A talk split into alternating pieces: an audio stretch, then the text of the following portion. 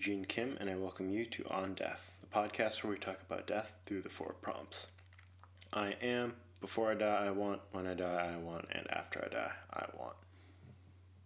This week we sit down with Nate Baker. Nate is a 33 year old emergency medicine resident physician, father of three, and Purple Heart recipient for wounds received in combat. I have known Nate since the very first days of medical school. He is a passionate and logical fellow who loves to challenge the status quo. During this conversation, we discuss the value of song to change our mental state, his experience as a wounded infantryman, and what heaven means for a problem solver. Before we talk more about Nate and this, this really great conversation. It was it was so much fun. You'll have a blast listening to it. Um, I want to talk about my long form Sundays posts. These are my weekly reflections of medical school or medical education from the very first lab of, med- of um, medical school, first, blah, blah, let me restart that. From the very first anatomy lab of medical school to now, ending my first month of residency as a first year resident. Um, and you can find all of these on Amazon if you search for On the Education of a Physician or Physician Education. Uh, there you'll find the collected Kindle and uh, paperback copies. Uh, just so you know, I don't make anything off. I basically don't make anything off the paperback. It's mostly cost of printing. And you can also find all of the uh, reflections online for free at eugeneh.kim. That's E U G E N E H dot K I M. I swear it's a website, I promise. So, uh, on, mo- on July 7th, 2019, I published On Growth and Chunks. This week, I reflected on a rookie mistake with a patient and her mother, as well as the division of my life into four year chunks. I wonder how this chunk, which is just beginning, will differ from, fa- from past chunks. Then on July 14th, 2019, I published On Chopping Wood and Carrying Water. This week, I reflected upon a Zen Buddhist saying that has been rolling around in my head for the past weeks chop wood, carry water. I think about the daily tasks which require a bit of attention every day and how these tasks keep me humble and in my place. So, again, you can find those at www.eugeneh.kim. So, back to Nate. Nate is a problem solver. Before Nate dies, he wants to help people understand what it means to be happy. When Nate dies, he wants to be happy. And after Nate dies, he wants to have a purpose or nothing. And in conclusion, Nate says, If I struck a chord with you or you're more interested, the book that I'm writing, I'm going to make it free, available as an ebook, and it's going to be called How Christians Are Failing Christ. So keep that in mind. And we'll uh, we don't talk we talk a little bit about the that book that he wrote Christians are fa- how Christians are failing Christ in the uh, uh, in the actual interview, but we talk a lot about it in the intro. And I think that and so what I'm going to do is I'm going to slot the warm up questions in behind the interview, and you can hear uh, if you if you're interested, you can hear a little bit more about the reasoning behind the book, and then I'm also going to include a link to the book um, to to the like the word document um, in the show notes. So if you're interested, he, he's a very he's a good writer and he's, he's a funny guy. So this was a really great conversation. I, uh, as I mentioned earlier, Nate is uh, he likes to challenge the status quo. He's very logical. He loves to be rational and logic his way into arguments, and uh, and sometimes he'll logic his way out of arguments. Who knows?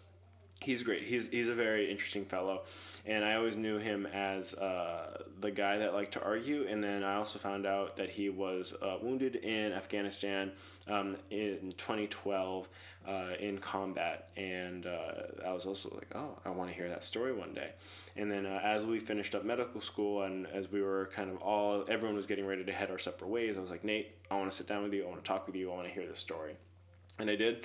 And uh, you, I think you will laugh. I laugh too at how we get into the story. It's not exactly how you would expect him to talk about his uh, combat experience, but it, it's a, it's in a very Nate way. It's how he talks about it, and so we I really had a blast. Um, you know, him talking about how it, what it was like to be a new father and deployed um, overseas, um, what it was like for him to get into the military, thinking that he was going to get uh, medical school paid for, all that kind of stuff. Uh, it was really a great time. And um, also, he just actually used that little ping. That was uh, his email address, and just so you know, his uh, an email address to send to him uh, if you want to contact him more, talk, you know, argue with him about Christianity, which I'm sure he would love. Uh, it would be Nathaniel J Baker two at gmail.com. That's N A T H A N E L dot J dot B A K E R 2 at the number 2 at gmail.com. And I'll put that in the show notes for you, just so you know we can stir up the pot and get people all yelling at Nate about how Christian. Anyway, uh, so this was a really great conversation. I had a lot of fun.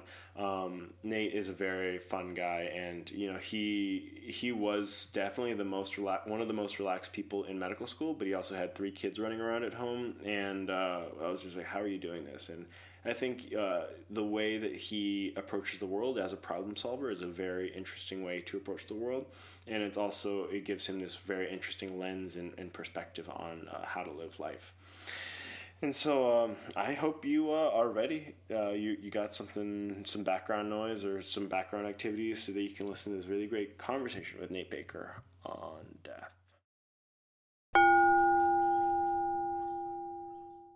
It is April 14th, 2019. I'm sitting here in my Coopersburg home, and we're going to be talking about death through the four prompts. Nate, what are the four prompts? So I am. Before I die, I want. When I die, I want. After I die, I want. Excellent. And how do you finish that first prompt? I am. I am a problem solver. Yes, yes, you are. yes, you are a problem solver. What does that mean to you?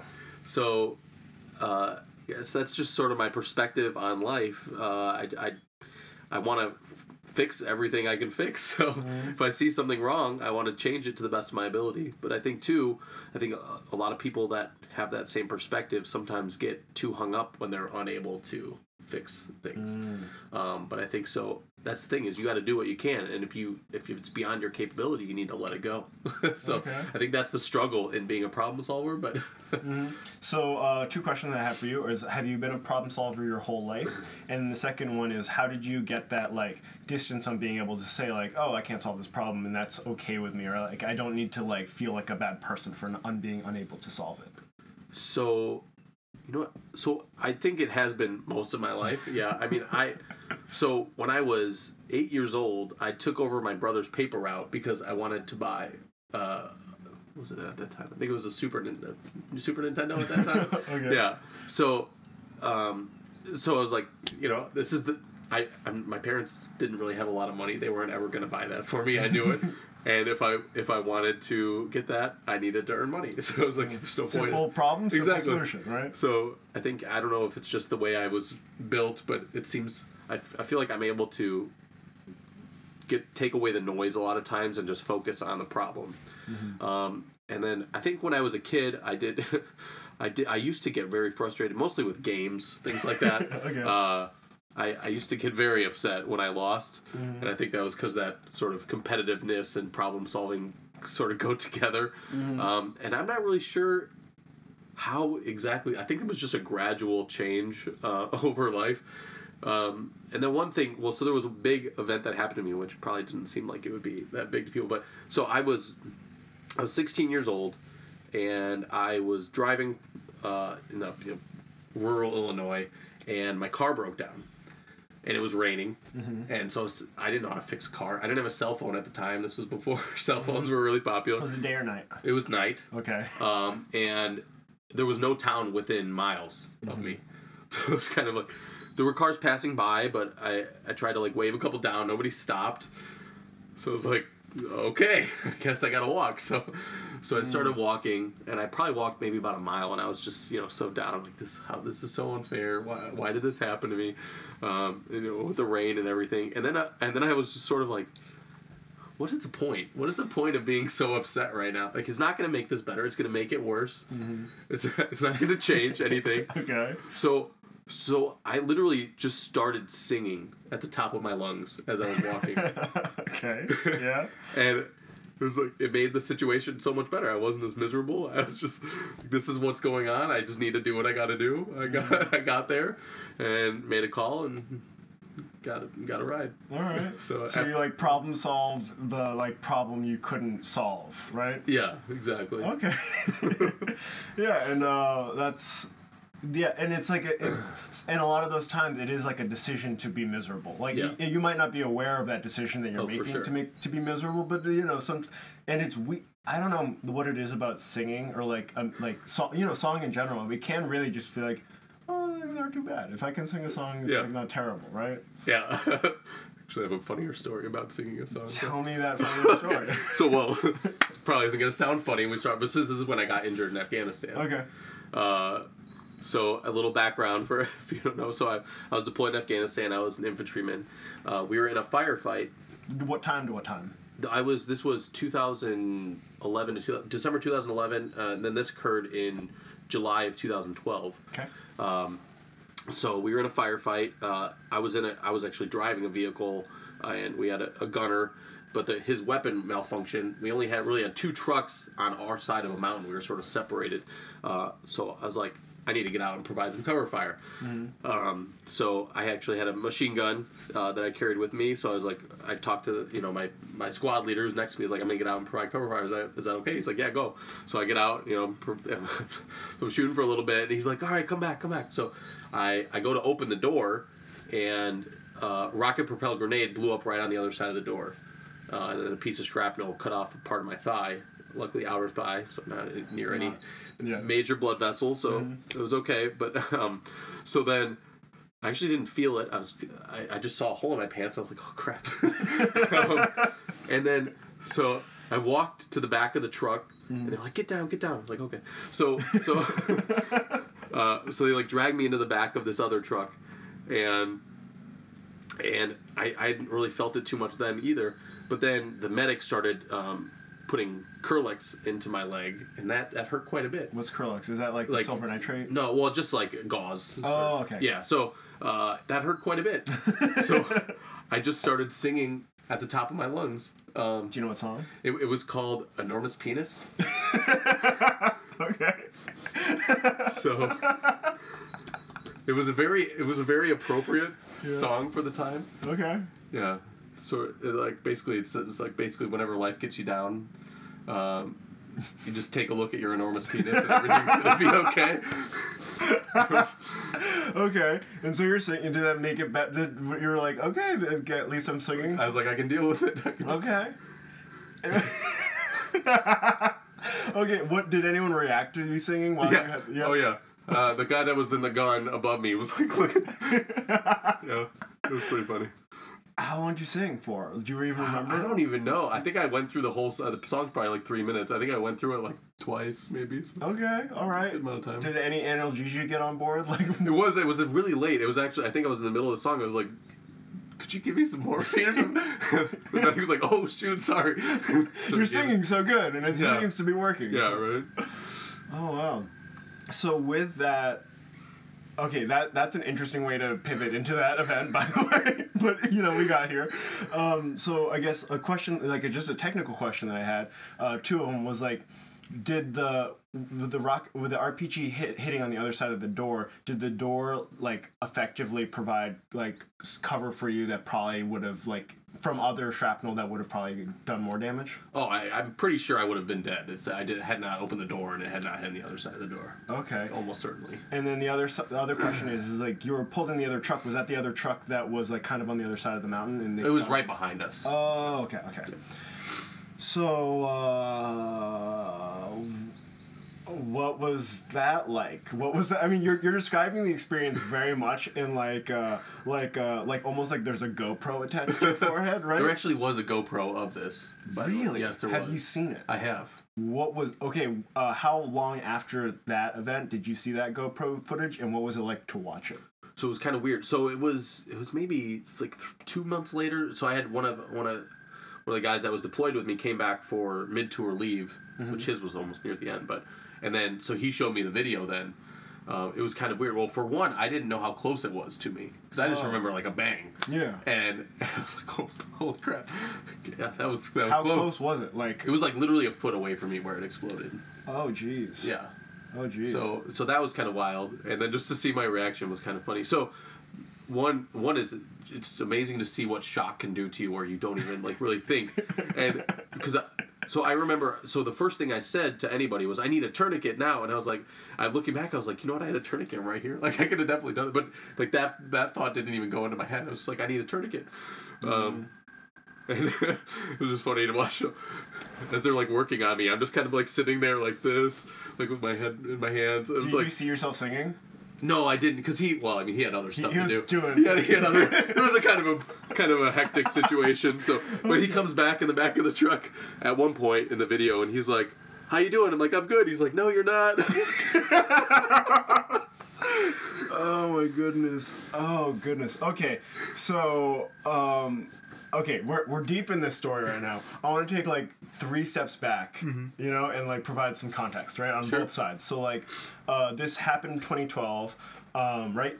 yep. And you you ent- uh, that, like uh, you were deployed in 2011. Like when did you enter the armed forces? And then what was the what was like how did like what was the what were the events leading up to that? And then what were the events after that in terms of recovery? So, so I originally went in. I want to go special forces. Um, Like most young men. Yeah, exactly. Right. That's what I want to do. Oh, uh, well, well. Originally, I was I was actually joining to get my medical school paid for, I should say. But then they Oh, said um, the best way to do that would be to go in and then put in a packet to go to medical school, which was all lies. Um, but beside the point. What? Um, so what year was this when they were telling you all this? this was 2009. okay, so we were pretty. Things were pretty heavy, like in terms Yeah. of overseas. Yeah. Okay. Yeah. So so then they were like, well, you know, you could be a medic and then you could do that and then you get some medical training. But then they didn't have any medic spots available, and they're like, you know what, you could go special forces. I was like, whew, that, sounds sounds interesting.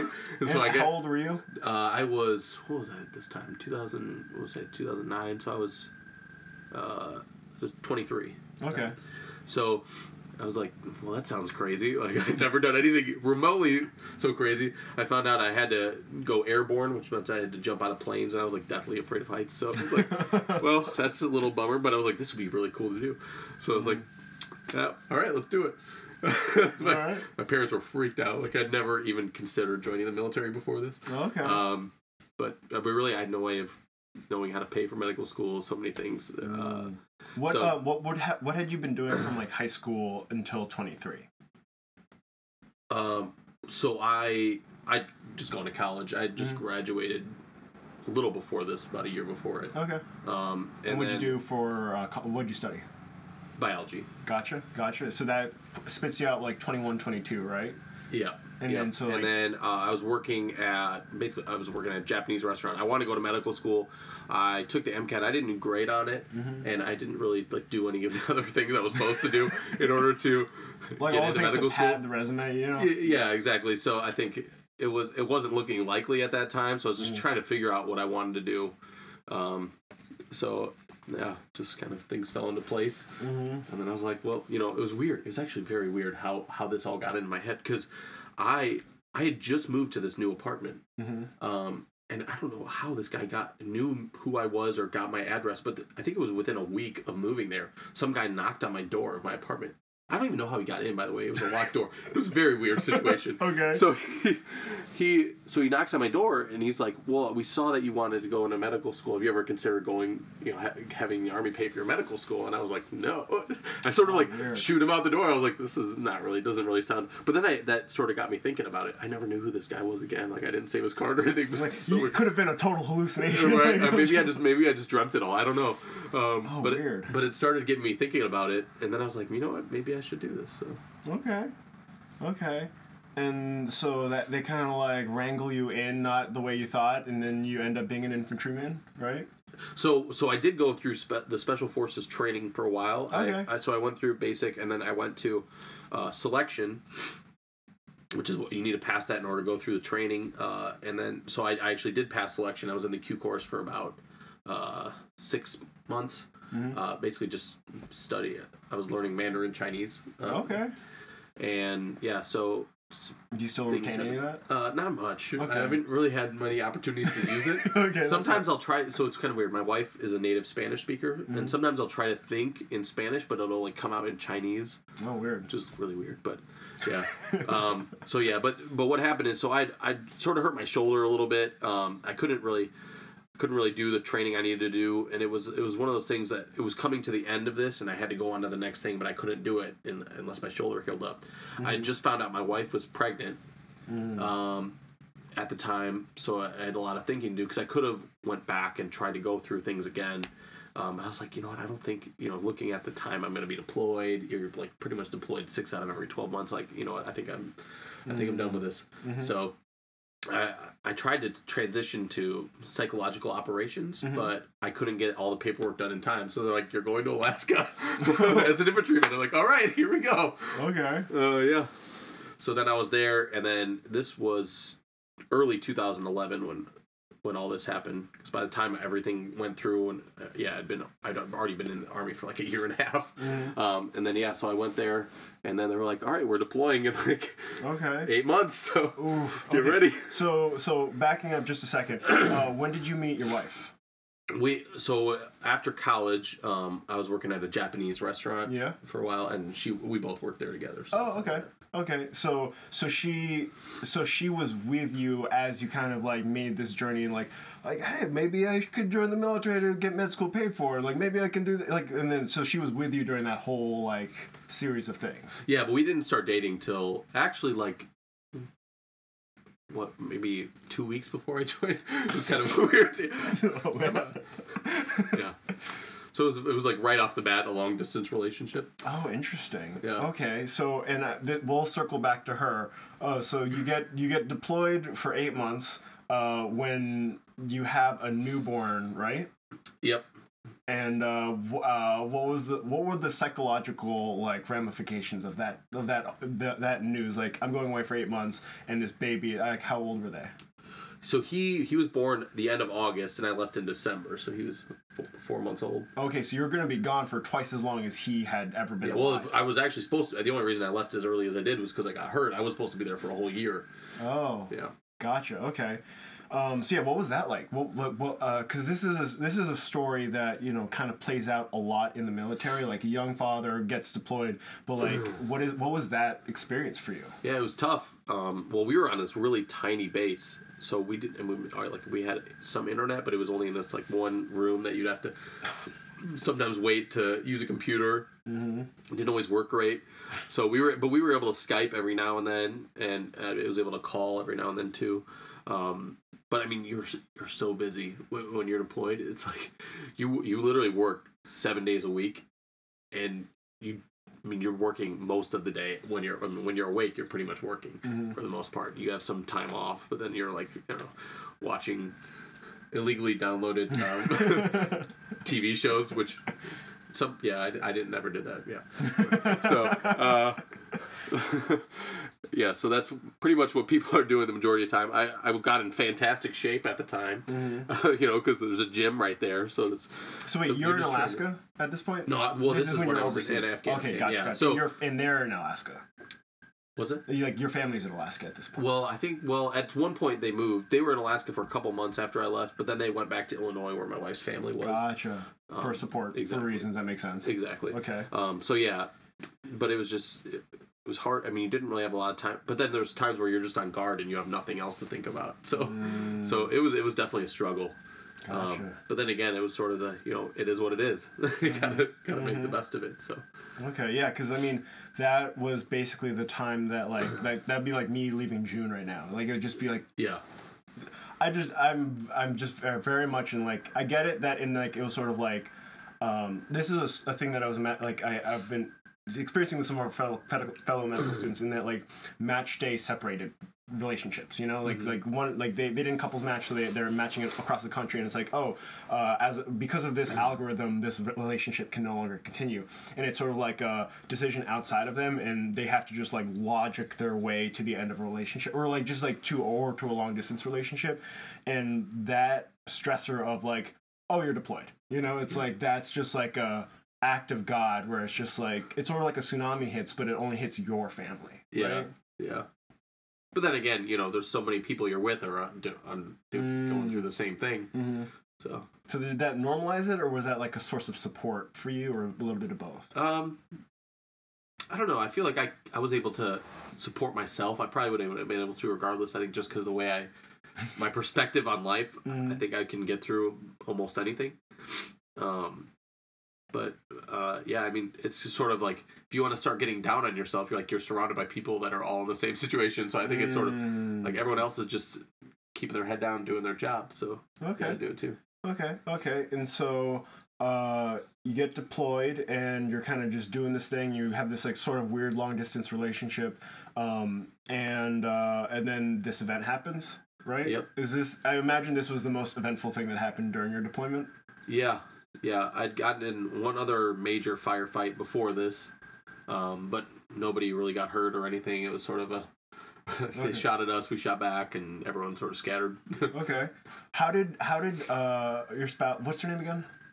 oh, Cedra. Cedra. How did Cedra receive the news of that firefight? I actually gave it to. Oh, the first one. Yeah. The first one I told her. And how did she receive that? Was was it like, oh shit, this is You real? know, you know Like- what? I don't even know if I actually told her. I don't know. Might not have told her. okay. Maybe you know ignorance is bliss. Sometimes you know if no one Yeah. got hurt, right? Yeah. Okay. So then, But so when I got hurt though, I was the one that told her, which was weird. I thought somebody would have definitely said something, because I, I don't even know how long it was. I because this all happened. It took a while for me to leave there, um, and then they while they- being like hours or days or weeks. so so uh, first it was probably like at least an hour from the time I got hurt till they started driving me back towards the base. It was a while. Maybe it wasn't quite that long, but it was felt it felt like that long. Um, and then we got there, and they were then there was a, a more experienced medic. I think it was like a PA or something that was um, working on me for maybe another like 30, 45 minutes, and then they flew me to another base uh, where this was a wild experience. So they had cut off all my clothes. Mm-hmm. Uh, it was like you know like a normal trauma that we do. Um, and they just put my boots on the on the cot with me or it was the stretcher with me. Uh, then loaded me up. So I like when I when I landed, they wheeled me into this room, completely naked with with probably like fifty people in the room, all ready to like take care of me. Uh, that was a wild experience. Uh, and were you like pretty cognizant? like it was just like. Oh yeah, oh yeah. And then was going on? But then they put me out pretty quickly, and then did surgery on me and stuff. And so I don't even know how long I was under, how everything. And Yeah, it must I- have been like a weird experience of like I am a piece of meat being rolled in to Yeah. this like whatever you know. yeah. Okay. And then so so then I I woke up and I was like, oh man, Cedra must be freaking out right now because I mm. figured someone must have called her and told her. Mm. And I so I call her and I'm like, hey, and she's like, hey, what's up? so, so you don't know what just happened. Huh? It was kind of a Kind of. kind of an incident, yeah. So, Okay. So that was weird. Did you do the whole like, where are you right now? Are you driving? I did not. I probably should have. okay. Yeah. You know, you had other. You were not. You know. Yeah, I get Yeah. it. That makes sense. So, uh, yeah. How did? Did it take a while for her to like even process what was going on to you? Like, because it's hard for me. Like, this is like several. This is like eight years after it happened, and it's still like hard to like under. You know, like what was the timeline? You know, Yeah. like all. yeah. I don't. I don't really know because I mean she seemed okay over the phone, but I don't know what happened when I hung up the phone. Was she in Illinois with family at that point? yeah. So I think I mean it probably helped that I was able to be the one to tell her. yeah. Um, Because they, Because then she knows, knows- you're at least uh, like cognizant. Yeah. and, you know, like all that. yeah, because I was like, uh, yeah, I kind of lost a chunk of my leg. she was like, didn't really know what that meant. I think. Because a chunk could be a little. It could be, Exactly. you know. Okay. exactly. Didn't really know how to how to quant- quantitate that. Yeah, yeah. Quantify that. Um, yeah. So. Uh, and then I had to tell my parents. that was a, its own. Was this like same big. day or like the next couple days? Like Same day. Same. Okay. Yeah. So I, after I got the phone with her, I called them. That was also. No, no. Like, uh, was this Oh, phone call the same? Day? It was the same day. Yeah, it was the same day that it happened. Yeah. Gotcha. Okay. I think they ended up calling her and telling her what happened like the next day. Oh, and she like- already knew. Yeah. I know. No, thanks, Okay. thanks for telling me. Yeah. So, and I think too, she. I, it was kind of probably a weird scenario too because I was coming home. I was like out of danger at that point. But then I Oh, also had- really? yeah. So it was a weird. She was like, "Oh, this is great news." Like, she's like, she was expecting like, "Oh, this is like, I got the order. Like, we're going. I'm leaving." Yep. First, Yep. But then it's you're leaving, but in a different way. Exactly. So. Okay. I got out a few months early, but but then That's a plus. yeah. Okay, but then uh, so you got the initial surgery, and where were you when you gave those phone calls, and where did you end up going for in terms of like longer term recovery? So what happened is basically every day they'd fly me to a new base. I think so. Though I went to a couple different bases in Afghanistan. Then I went to Germany, and then I went to San Antonio, and then I went to uh, Tacoma, Washington. So I was like basically every day I'd be a new place, and then they met me there. I stayed there for like two months, In Tacoma. or not two months, two weeks. Yeah. That, that was that was a crazy situation too. So I was at that point I was able to like walk on crutches, um, but they I stayed at a Fisher House, which is that's a really cool charity organization that basically for my situation they'll they'll put up um, wounded veterans who and their families or or active duty um, if they're away from home. So my wife and son came to meet me there, and we were staying there. The weird thing about it though was like I didn't have a car, I didn't have anything, um, and I, I it was probably like like six blocks from the hospital where I had to go basically every day. Okay. So I was like on crutches, like making my way to the hospital every You're doing your own PT. exactly, exactly. That was my PT. Um, yeah, so I was there for two weeks, and they were like, "Well, we want you to stay here because this is this is pretty bad. I don't think they can handle it in Alaska." And then they were like, "You know, this is a little worse than we thought. It's probably too long for you to stay here. We're just going to send you back to Alaska." oh wow. Yeah. So, so after that, the recovery was pretty long. Uh, so they ended up waiting. They had to. I was. I had a wound vac on, so they were waiting to get enough granulation tissue where they thought they could do a skin graft. So it took a probably a little over a month till that happened. Oh, after we got back from Alaska. With the wound vac on. Ex- yeah. Okay. And then, uh, and then the wound, the skin graft didn't really take very well, but he was like, "Well, we'll see what happens." But it kept on sort of opening, closing, opening, closing. Uh, so, so then he sent me to a plastic surgeon who attempted to uh, do the same thing. But so it took it took like four attempts before it finally Jeez. took. Um, yeah. So then I thought I was pretty good, uh, but then. Uh, I don't remember how long. This might have been a few months later. Uh, I I was actually flew down to Florida. I was I was going to to a medical school interview.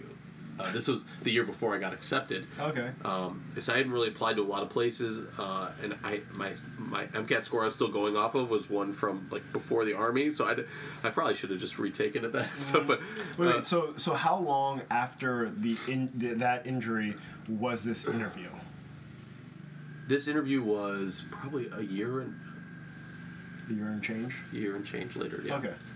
Uh, yeah. So, but then I got off the plane, and my leg was just killing me. And then so I went. uh, My parents lived in Florida, so I was staying at their place. I got there, and I like, you know, I looked at what was going on. It was just like swollen, like beyond belief. It had a really bad infection. Ooh. So um, after, at that point, uh, I kept having problems. Well, so I actually missed the interview. They rescheduled it for. It was actually the last day they were doing interviews. They rescheduled for Friday, but I ended up not getting in. Um, Oh. yeah. So Despite this. exactly okay. exactly so but then so after that I, they would give me antibiotics to take care of it it'd come back Oh, and interesting. yeah so that happened for for a while it happened over a course of several months and then they ended up doing uh, a washout so I had another surgery um, and then uh, and then that got reinfected again they did another washout and then after that it was finally like pretty much done so So how many? So like, when was it like? This leg is kind of no no more things needed to it. Like how long after the injury was that? it was about two years Two years and how many? Approximately how many procedures? 19 Oof, that's a lot. yeah. And uh, how like so two years after it was like 2014, and then like you get in, and then and then what happens after that? How does that? How do you get into medical school and end up here? You know? So I I decided if I want to get into medical school, I needed to study a lot more for my MCAT. So I I think my score was 30 Mm-hmm. at the time, um, and then so I just studied like crap for like three months, and I got a 37. I was pretty proud of that. Mm-hmm. Nice. because it had been so long since I'd been in school and all that. Mm-hmm. Um, so so that was it, and then I was like, all right, this is gonna happen now. So but then I was kind of stupid, too. so I only applied to. USF. Like, it was the only- I was like, eh, my score's good enough. I got a pretty interesting backstory. I'm sure I'll get in. Uh, but then they put me on the wait list, so I was like, maybe this was a bad idea. But it ended up working out. So yeah, but yeah, it was. Uh, uh, they ended up deciding to medically retire me at this point because like all this kept going on. But it was kind of weird, so they decided to do that, and it went through. But then after that, I was pretty good. So, but it, it ended up being amazing because I mean, I got health care for my family. I get like a thousand dollar a month stipend, which is like the retirement pay. Um, Oh wow. been- Okay. So it's been, I mean, it's been amazing. Yeah. So what would have been the diff? I guess like what? How would your life? How would like the past like four or five years been different had they not medically retired you? Like what would have been the process? Well, so I still could have probably earned disability, Mm-hmm. um, but it if you don't get it in this process, it can take years. So like I might have just been getting it like now, if if I even got it at all. Um, and I wouldn't have gotten the health care. So you know, paying for health care for for a family of five in medical school without that extra thousand dollars a month, that would have been that would have been definitely rough. Very difficult. Yeah. All right, and then but like, would you ha- like you would would you still be because like I know it's different for like HPSP, um, so like how like would you still technically be within the military like had they not medically retired you or like Well, I would have actually ended up staying in three extra months because they were doing it. Because I was supposed to get out um, September 2014, but then they hadn't finalized all my paperwork yet, so I ended up not retiring officially until December of that year. okay So I would have just gotten out um, and then started the application process and yeah, I, I I found a job in the meantime. I was working as a monitor technician where I was just sort of looking at uh, EKGs EKGs and Gotcha. stuff. So that was a good job to do before this. yeah yeah yeah it is like really like looking at enough EKGs it's like you just gotta Yeah. do the reps right Exactly. Um. Oh, so like when you had entered medical school, it was still very much like life on that side had only just kind of settled. That chapter was only just closed. Yeah. Oh, okay, that's very interesting. And then medical school happens, and it's Yep. medical school's a wacky thing. Yep. Um, but uh, and then okay, so kid one before you get deployed. Mm-hmm. When did kids two and three happen? So kid two was about a little over a year. Well, it was actually about a year after I got back from Afghanistan.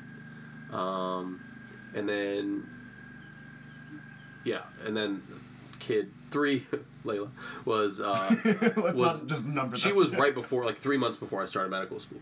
Oh wow. Oh wow. Yeah. Okay. Or actually, like two months. Yeah. All right. And then um so uh now now we're kind of pivoting away from the injury and more towards just like the wackiness of medical school and having three kids, you know, cuz it's uh I only Junsu is only since like the last couple months of medical school and it's really wacky. How what was it like for the academic years of medical school and clinical year uh like third year and like with those three wild li- little dudes running around? So, uh, luckily, I'm able to study with a lot of distractions um, because I mean I, I'd want to be home as much as possible, so I'd study at home. But sometimes it'd be like a kid crawling on me while I'm trying to study, but it was it was okay. And you know, my wife was amazing throughout all of it. Um, she wasn't working, which is one of the things that was so nice about what happened with the retirement. She was able to stay home uh, for for a good portion of it anyway. Um, so she yeah she was amazing keep, you know keeping them busy and stuff and allowing me the time and it, it went actually pretty smoothly i mean i was probably uh, like just anecdotally i feel like i was probably the least stressed person in in our class Even- Especially during those first two years, I was just like, "What is Nate Baker on?" I like, "How does he do it? He's got three kids. This doesn't make sense." so Uh, yeah Okay. Yeah. That that makes that makes some sense. Um, and uh, well and i think too it, it was a benefit too because i had that to go home to and like understand keep it in perspective you know what i'm going for yeah, yeah, and that whole medical experience too of just Yeah. like being on the other side because Yeah. a lot of our peers have never they, like some of them have but not um, the majority i think have never really had a meaningful interaction as like on the hard on the patient side like yeah you do the appointments or whatever um, like checkups but for the most part you're pretty healthy and but like not really being like wheeled in naked into a room of 50 people right? yeah Like, yeah, yeah. so uh, what did that um, what did that how yeah how has that whole uh, the, that trauma of leg leg experience uh, informed you as a physician going forward So one of the things that that really changed my perspective was I after that first skin graft didn't take the the surgeon was sort of at a loss. He didn't really know what to do. He thought I might have needed a muscle flap, which was a pretty major surgery and like a long recovery and stuff. And I was like, oh my gosh, this, this is awful. Uh, and then so I was you know doing a lot of research on it and stuff, and, and really he didn't know. He didn't really know what. But then he put that in my head. So I was looking it up, and I was like, "Oh man, I could be like in the in bed for months Ooh. and stuff." And I was like, "This is gonna be this is gonna be rough." Um, but then ultimately, and it was probably it was several months later that he um, sent me to the plastic surgeon. He was like, "Oh no, you don't need that." I was like, "Wow." So just just thinking about the power that your words have as a physician, So if you don't know something and you're going to give somebody some news that, or that may not even really be news, you need to really think about the impact that can have. what you're people. planting in their brain. Exactly. Uh, yeah. Okay, and um, uh, like, uh, I guess was there ever a point where you're like, I might lose this leg? Um, there was one time when I don't think I was ever at that point where, I, but when after I had my first surgery for the washout when it got infected, So the, when it when it kept getting so infected, like not even the immediate, like it was never like in the immediate. you're like you're good. And Yeah. like we situ- like the most of the meats there. It was like in that like long term like like Yeah. uh, complications. yeah, because it got the infection came back so bad that they were like, we need to do surgery like today, or you could lose this leg. Jeez. Yeah. What was that uh, like? How? Because you know, like like we said, like that. It was so far after the a- initial event, and then Yeah. to have it be like, oh, this is that bad. I didn't. Ha-. Like, what was that experience like? Um, I don't know. I, maybe I, I color things differently thinking back, but I'm like, all right, well, let's do the surgery. You know? Problem solver, right? exactly. okay. Um, and I guess now now like another question before we kind of pivot more into like other other responses to I am is. Um, how does this experience as a, a wounded veteran like how does that paint your your perception of what that term means and like what does serve like what does service mean like how does that because you know if you had gone through and been uninjured it's a very different experience of what service is versus like a person like you you have a legitimate reason to have a purple heart like you know not Yeah. on, on the, but they're like No, they're yeah. lesser and more right Yes. So I think one, it makes me a little uncomfortable when people are like, "Thank you for your service," even or like when they hear what's happened. Like I think they have a different perspective of me, which is probably reflects on me positively, but it, I don't think it really should, which mm-hmm. is. Because like honestly everyone else that was there this could have happened to them you know it just happened to happen to me and honestly it's turned out for the better for me like my life has gotten better because of it. So I think a lot of people like feel sorry for me or whatever. Like, don't feel sorry. My life is amazing right now. Uh, this, this turned out. It, I mean, I, like honestly, it's sort of one of those things. You look back. Would I, would I have done the same thing if I had to go through it again? I probably not. But like, I think that if I did that, then my life wouldn't have been better mm-hmm. had I not gone through that. I think so. Mm-hmm. It's, it's a weird thing. Um, so, and I think too, people look at you know so they'll look at there's there's a lot of people that go through a lot of things I went through some some way worse than what I went through some not as bad and, and they don't necessarily rebound the same way I did and I mm-hmm. think it's very easy to try and be critical of people when it's like that but you got to think like how what is it like to live in their shoes right now like mm-hmm. how this worked out for me it it turned out to be a good thing and I feel like I my resilience has grown and I've grown as a person because of it and my life has improved because of it so to I guess sort of think that that is look at me and say this is great and look down on other people that don't do the same thing. I think it's almost I I wouldn't say look down on people, but like to look down on people that aren't able to make that change. It's like you know, they're struggling so hard right now Mhm. all the time. Every day is a struggle. Um, you know, people not even just knowing if they want to be alive anymore. Mm, And I think so. The the idea of criticizing them, saying you're weak or whatever else, I think is preposterous. mm, You know, people need help. Sometimes people just need help. They're not able. They weren't able to have the experience I had growing up that allowed me to have that perspective, uh, or whatever else. And I don't think that that's something that I should look down on other people because they didn't have that. That's that's silly. Mhm, Uh, mhm. More of I want. I'd rather do what I can to help them if I can. You know. Yeah, so like uh, one of the, the idea that's popping in my head is like the like the idea of like post traumatic stress, but also post traumatic growth. Like there's like for and it's hard to know what that is like. It's, it depends on the stressor or the trauma, but it also depends on the person. And it's really hard to understand like ahead of time. Will this person be able to bounce back like you have, or like will be that person that just needs help? And it's hard to know. Can you even make that change after the fact? You know.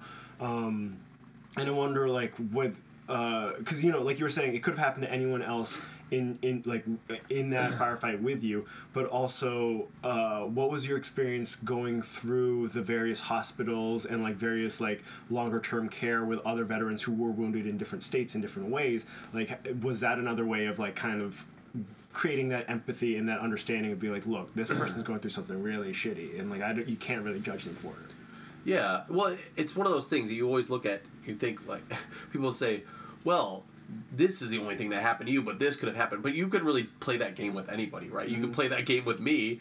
I well, I'm up walking around. I can like ride my bike and things like that, you know.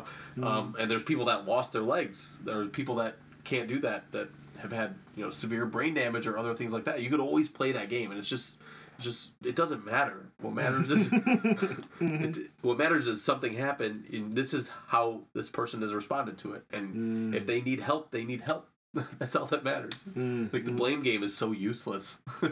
It is. It is. It's very, but it's very easy. It it's is, Very, it very is. easy. Um, all right, and uh, I guess we can do one of two things. We can, at this point, I want to pivot back towards those prompts and be either like, what else is on that list of I am, or uh, what is your uh, what did you have a religious or spiritual upbringing to your childhood? And then you, I want you to pick. To choose your own adventure at this point. We can do the second one. The second one. Yeah. Oh, did you? What was your religious or spiritual upbringing in your childhood? So I was I was raised Christian, um, and then for most of it, we we went to a very evangelical style church. Mhm. Uh, so that was one of the, it was a weird experience too because I feel like I was I was like a little old for my age, so I, I can remember like questioning so many things from even a young age. Like this doesn't make I sense. I see that so easily. Yeah. I see that so easily. um, but but then too, I like there's a lot of things that you know as a preteen or whatever kid, you you feel like you know everything and you just don't. So you look back and you're like, well, yeah, I didn't really know as much as I thought, but um, yeah, there were there was some weird times where there was one time there the church was very big on um. They call it the gifts of the Spirit. They think you need to be baptizing the Holy Spirit, and you'll get gifts to do different things. And one of the things that they they were very big on is speaking in tongues. So you're just like basically saying mumbling words like and they- they think that somehow this is how God is speaking through you or I I mean I never really quite understood the whole concept but so they would they would take us out of the children's church and they like pray for this to happen to us um, and this I was probably like 12 years old and and they're like they're like doing this they're praying for me and they're like how "What?" many how many people are around you at this point? This Like, was like probably a group of like eight women, like adult women around me Mhm. doing this, and and they're doing this. They're praying. and is and it then like uh, is it like like what's the physical like? Are they in it's a like circle? in a around? circle around me. Yeah, and it's just you in the center. exactly. Oh, that's weird. Yeah, it was weird. And then they're like, "So what are you thinking?" And I, like, just say whatever comes to your mind. I was like, there, "There's nothing." And then, and then the pastor's wife takes me to the side. She's like, "You might, you might need to get right with Jesus," because I was like, "Oh, "Okay, I'm, I'm done with you guys." Oh man. But I mean, at first I was like, "Man, maybe I do." But then, but then the more I thought about it, I was just like, "No, these guys are." These guys are crazy. I don't know. Okay, okay, yeah, Uh, yeah. Make, I mean, that's a really odd, and it's uh, to blame the child for like not being into it is Yeah. hard. That's really Yeah. hard. Yeah. Like if I, I mean, this probably happened to many other people, but I think too, you'll see just kids that'll just go along with it and just be like saying the same stuff, and it's like, So, what does that? Uh, I, and we, we talked a little bit before the interview began about in terms of like this book you're writing and, these, and this very different experience that you had with Christianity, uh, this sort of like uh, comparing and contrasting with evangelicalism. Um, it's like a very uh, you know I have this I have this idea in my head like there's uh, you can a child can run away from the village. Um, and that's fine because at least they can find something else and be able to contrast the new village with the old village. but if you never have a village growing up and you go into a new into a village, you're sort of like this is everything, you know, Yeah. because and you're like, why is everyone drinking the Kool Aid? You know, it's like it's like it's one of those like you don't have that perspective. So like, what does that that history with you? Um, how does that inform you going forward? um, so I think that was one thing I struggled with for a long time was like, am I really a Christian? Like, do I want to be a Christian? Because Mm. that's what I knew of Christianity. Mm-hmm. uh, and then so I think that was that was a big that was definitely a big defining moment is like no I still believe in the things that Jesus said I think that if you follow that path your life is going to be better because of it and when uh, was this defining moment? um I, I feel like it was well I mean it's something that I've struggled with for a long time I think um I'm not sure when I fully got back on the On the on the but I don't think I was ever actually off of the train though. So, you know, but just the whole what does it mean to be Christian and all that. I think that I finally wrapped my head around what all of that means to me, like probably within the last year. Okay. So it took a it took a while. Mm-hmm. Um, and sort of slowly learning, trying to understand what's being said and, and all that. Okay. Um, and so this kind of like questionable period where you were like off the evangelical train, but before you had really accepted. Like I, I've been on the train the whole time. Like, what was was that like? Sort of surrounding the injury. Um, no, it was actually before that. I think it was it was probably my early college years into into like the time I was in the army. I'd say was sort of that Okay. because it was yeah it was like one of those things because it was weird because I guess this will kind of get into one of the questions later, but um, I I've always struggled with the idea of heaven. Mhm. Like I've considered myself a Christian despite heaven, the concept of heaven Okay. which is, sets me apart, I think, from most people, because the way I define myself, we talked about, was a, a problem solver. Mm-hmm. But then you think of heaven as like this paradise, like there's not really problems to solve. Right? it's like, what is my identity there? Like, Yeah, that's you a know, good question. So, and then if you think about the the concept of joy, I, I believe it's contentment and purpose. But in heaven, you really don't have a purpose. You're just mm. like you're just there, right? The way we way, the way we think of it. So you could be content, but that's it. Like you're stuck there. Like so, it sounds way worse to me than here. it sounds way worse. Like, like at least I can do something positively to help right now. Yeah, yeah. So like for certain personality types, that sounds amazing. But for certain, like a problem, a deep problem solver, it's like that. What do you mean? There's nothing to solve. And it's like it's forever. That's fair. I get it. Yeah, so it's I struggled even like at a very I was pondering this stuff at a very young age. Like I would sit up at night and I couldn't sleep because I was like dreading the idea of heaven. Which At like so what weird. age? Like what? How? Pro- Probably like around the same, like twelve years old. Oh, wow, around there. okay, I was alright. pondering. Like I would sit up and I would like like sweating, thinking about going to heaven. Just so weird. Which is a weird. It's like it's the other way usually. It's like the, yeah. It was like it's forever. Like I just try and wrap your mind around what that means. Like Oh, you can't. wow. There's no end to it. Yeah. So Okay, so so, um, I guess uh, what what is what kind of relationship with spirituality are you fostering within your children and with your family? so, um. Well, I mean, I think the thing is, I, I'm I'm gonna raise my kids to make up their own mind. Like, Okay. I'm gonna I'm gonna share my philosophy with them. Mm-hmm. Um. But you know, if if they believe what they believe, that's what they believe, and I think I can try and convince them that what I believe is going to make their life better. Um. And I I mean, I'm pretty optimistic that I'll be able to do that. Mm-hmm. Um, but uh, I think if you're not, if the problem that I think a lot of Christians have is you think, well, I need to believe this and I need to follow this, but you don't really worry about the understanding. And that what happens is we are left with Christians that are nothing like how Christ envisioned them. Like you, mm-hmm. I mean, just objectively, you look at it, and there's so many things that are just so disconnected from what he mm-hmm. said and what we're living. So it's is it really better to force somebody to follow a belief that you know just to scare them into it when they don't really understand the concept and they're not really following it the correct way anyway if they don't understand why they're supposed to Mm-hmm. so i think it's much more important to get the why down than even like the how down because once you get the why then the how's easy And so, um, I guess, uh, like on a more granular level, like, have you affiliated or, or joined a community of a, of a church since that since that experience as a child? Or is like, what has have you uh, like? Because that communal experience can be very. Uh, beautiful but it can also be like like your experience it can be very damaging and just tr- like a not a great one you know Yeah. So we we had gone um, to a Methodist church that's Mhm. nearby. Uh, we kind of we were not very consistent about it, um, but I, I really like the pastor there. I think he's really good. Um, so I think that that's what we'll probably be looking for when we move.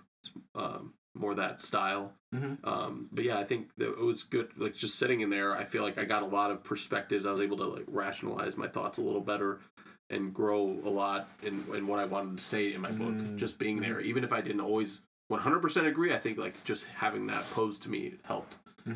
in that like understanding because from my understanding is like uh, Methodists uh, as like in terms of like the different flavors of Christianity is a more like cerebral approach to it is that correct Yeah, well, at least that I, this is this was my first experience with Oh, okay, Methodist fair, church. So yeah, I mean, he was a very he was very cerebral, like not taking anything for granted. Mm. Things, yeah. Which I, I definitely definitely related it's to. your it's yours it's your thing you know i get it and uh so that's a very you know and i'm you know when you were describing your process of writing this book and just like waiting for like not like waiting for but like accepting that you, you need certain lived experiences to be able to approach these ideas this is almost like a uh, it's a very thoughtful um, one-on-one uh, relationship with Christianity in terms of this this process of book writing. It's almost like a long term prayer in terms of like trying to parse out and understand these ideas. And then I also see um, you approaching this like so there's the micro and then there's the macro of like the community. That's also like it's it can be nice. Mhm. Very cool. And um, yeah, and so you'll be looking for a place similar or like at least some like some sort of a community that you can find in, in Illinois. Mhm. Great. Um, and now I guess like let's circle back to those prompts. Like uh, other than so you are a, a problem solver. Is there anything else on that list? I think that I think within that it'll branch off to like I think everything in my life. So I think that's good enough. I think so too. That's a very good spot. Uh, it's a very it describes Nate. from from you know we, we haven't spent a whole lot of time good. From what from what I know, it's like that's it. Yeah. Right on the nose. Okay. Uh, so how do you finish that next prompt before I die? I won't. So before I die, I want to help people understand what it means to be happy. Um, yeah. So that I mean, I guess that's why that's why I, the biggest reason why I wrote my book. I think, um, you know, ever so many people are so miserable. Like you have so much, and it's never enough. Mhm. And Mhm. you're self so many people are self destructive, and it, it it's just it's never beneficial. so Mhm. I think that's one of the things that I really want to achieve, and I think too you can you can do that in a variety of ways. You know, I'm trying to write this book, but I think too just if you approach your life with that in mind and and think of that one of the things I think a lot of people struggle with in residency is the idea that you know I'm not really helping as much as I want to. I'm not. Mm. I'm. I don't have the experience yet. I'm. Or you'll see the same thing coming over and over again. You'll see people come back, and it's like I didn't really make any impact on them. Mhm. But the thing you can always do is, whether it's the patients or the people you're around, you can make their day better. Like just by being a good person and like not not getting down, not gossiping, all these other things. Uh, you can actually make people's day better Mhm. every day. Mhm. So And, and at least, at, uh, or at the very worst, not make it worse by Oh, being in exactly. a foul mood. Right? Exactly. So I think that's one of the things that you can cling to, regardless of whether you feel like medicine wise you're not having the impact you wanted to or anything else. Like, what, what can you influence? What what can you do to make things better? Yeah, yeah. Because I was thinking, like, uh, from an EM perspective, is like, how does an emergency medicine physician make somebody happier? But when you describe it that way, just just in the human interactions that you have with your staff, with your colleagues, and with your patients, it's like you can at least you can you can, bring a little pep into their step in that way. Um, I guess uh, you know a question that I usually ask when it's sort of that kind of uh, vagary of like make like help people be happier is like is there like a number that you're trying to reach? Is there like or is this like a constant practice that you want to have through the rest of your life? Yeah, I mean that's the it's sort of a continuous thing, and realize you need to you need to check yourself as you go and see what can I do to be better about this. And so I think the number isn't isn't really important. It's it's about maximizing your capabilities, I guess, because you can only influence the number of people you can influence, but you could possibly always do a better job. Mm. So so the numbers I think are somewhat irrelevant and more of you know do- working to the best of your ability. That makes sense. Yeah, and it's also uh, you know with a lot of people too. I'd also ask, um, is there like a stop point? Is there a point where you're like, I've done enough, and I can sort of like just chill out and do my thing? And for for just your personality type, I'd say like you're kind of like, let's always do this. And that and is, would you- say that's accurate? Well, yeah, because and again, it's one of those things that it's also going to make your life better by doing it. So, like to to decide to stop behaving in that way is also going to make your life worse. So, so there's not really a good reason to stop ever. Uh, sort of everything else is an added benefit. Yeah, like more happiness is always better, right? Yeah. okay. yeah, I'm, I'm, I've been happy long enough. I think, I think it's time to be miserable again. Okay. And so, um, uh, what else is that? What else do you want before you die?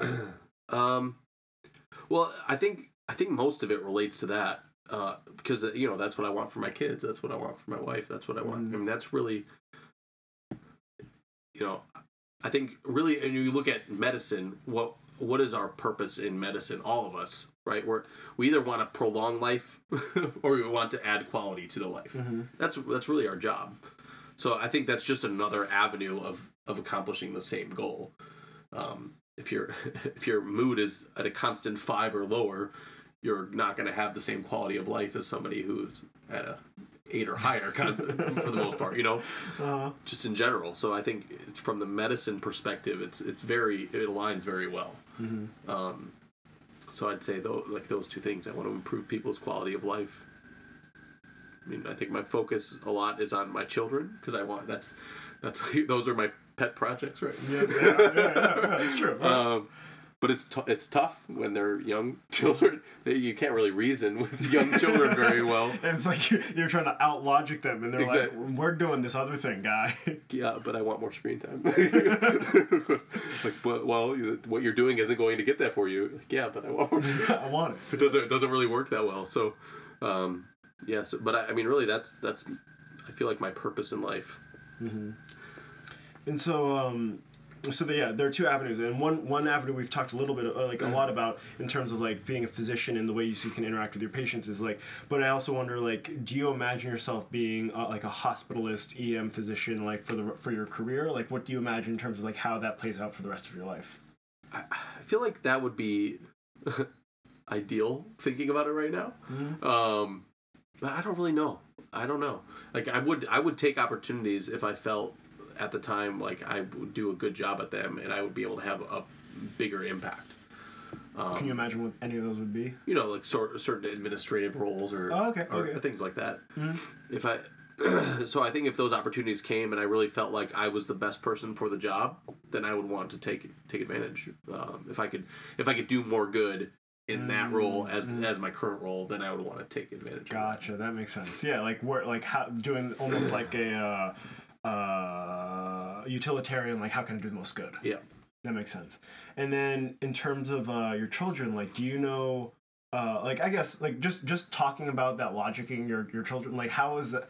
What is what is the process that you were with your with the, philosophy that you've described in your approach to both spirituality and like a practical like to make people more happy? Like, how how are you applying that to uh, raising these young minds?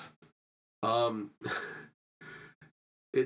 well, it's tough because it, it really is.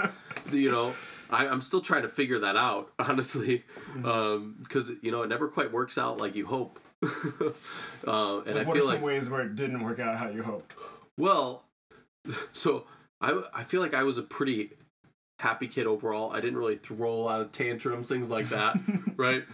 Um, As as the person who has grown up now, maybe your parents would have a different view. I don't know. I actually probably think they would probably agree. Okay, that's the fair. most part. That's fair. Um, and then so it's tough, like thinking, you know, I'm a very, very try to be a very rationally minded person and like think through things logically, but it just doesn't work that easily with the kids. So you want them to like change their behavior, like throwing a tantrum. You're like, well, this isn't really doing you any good. Like you're.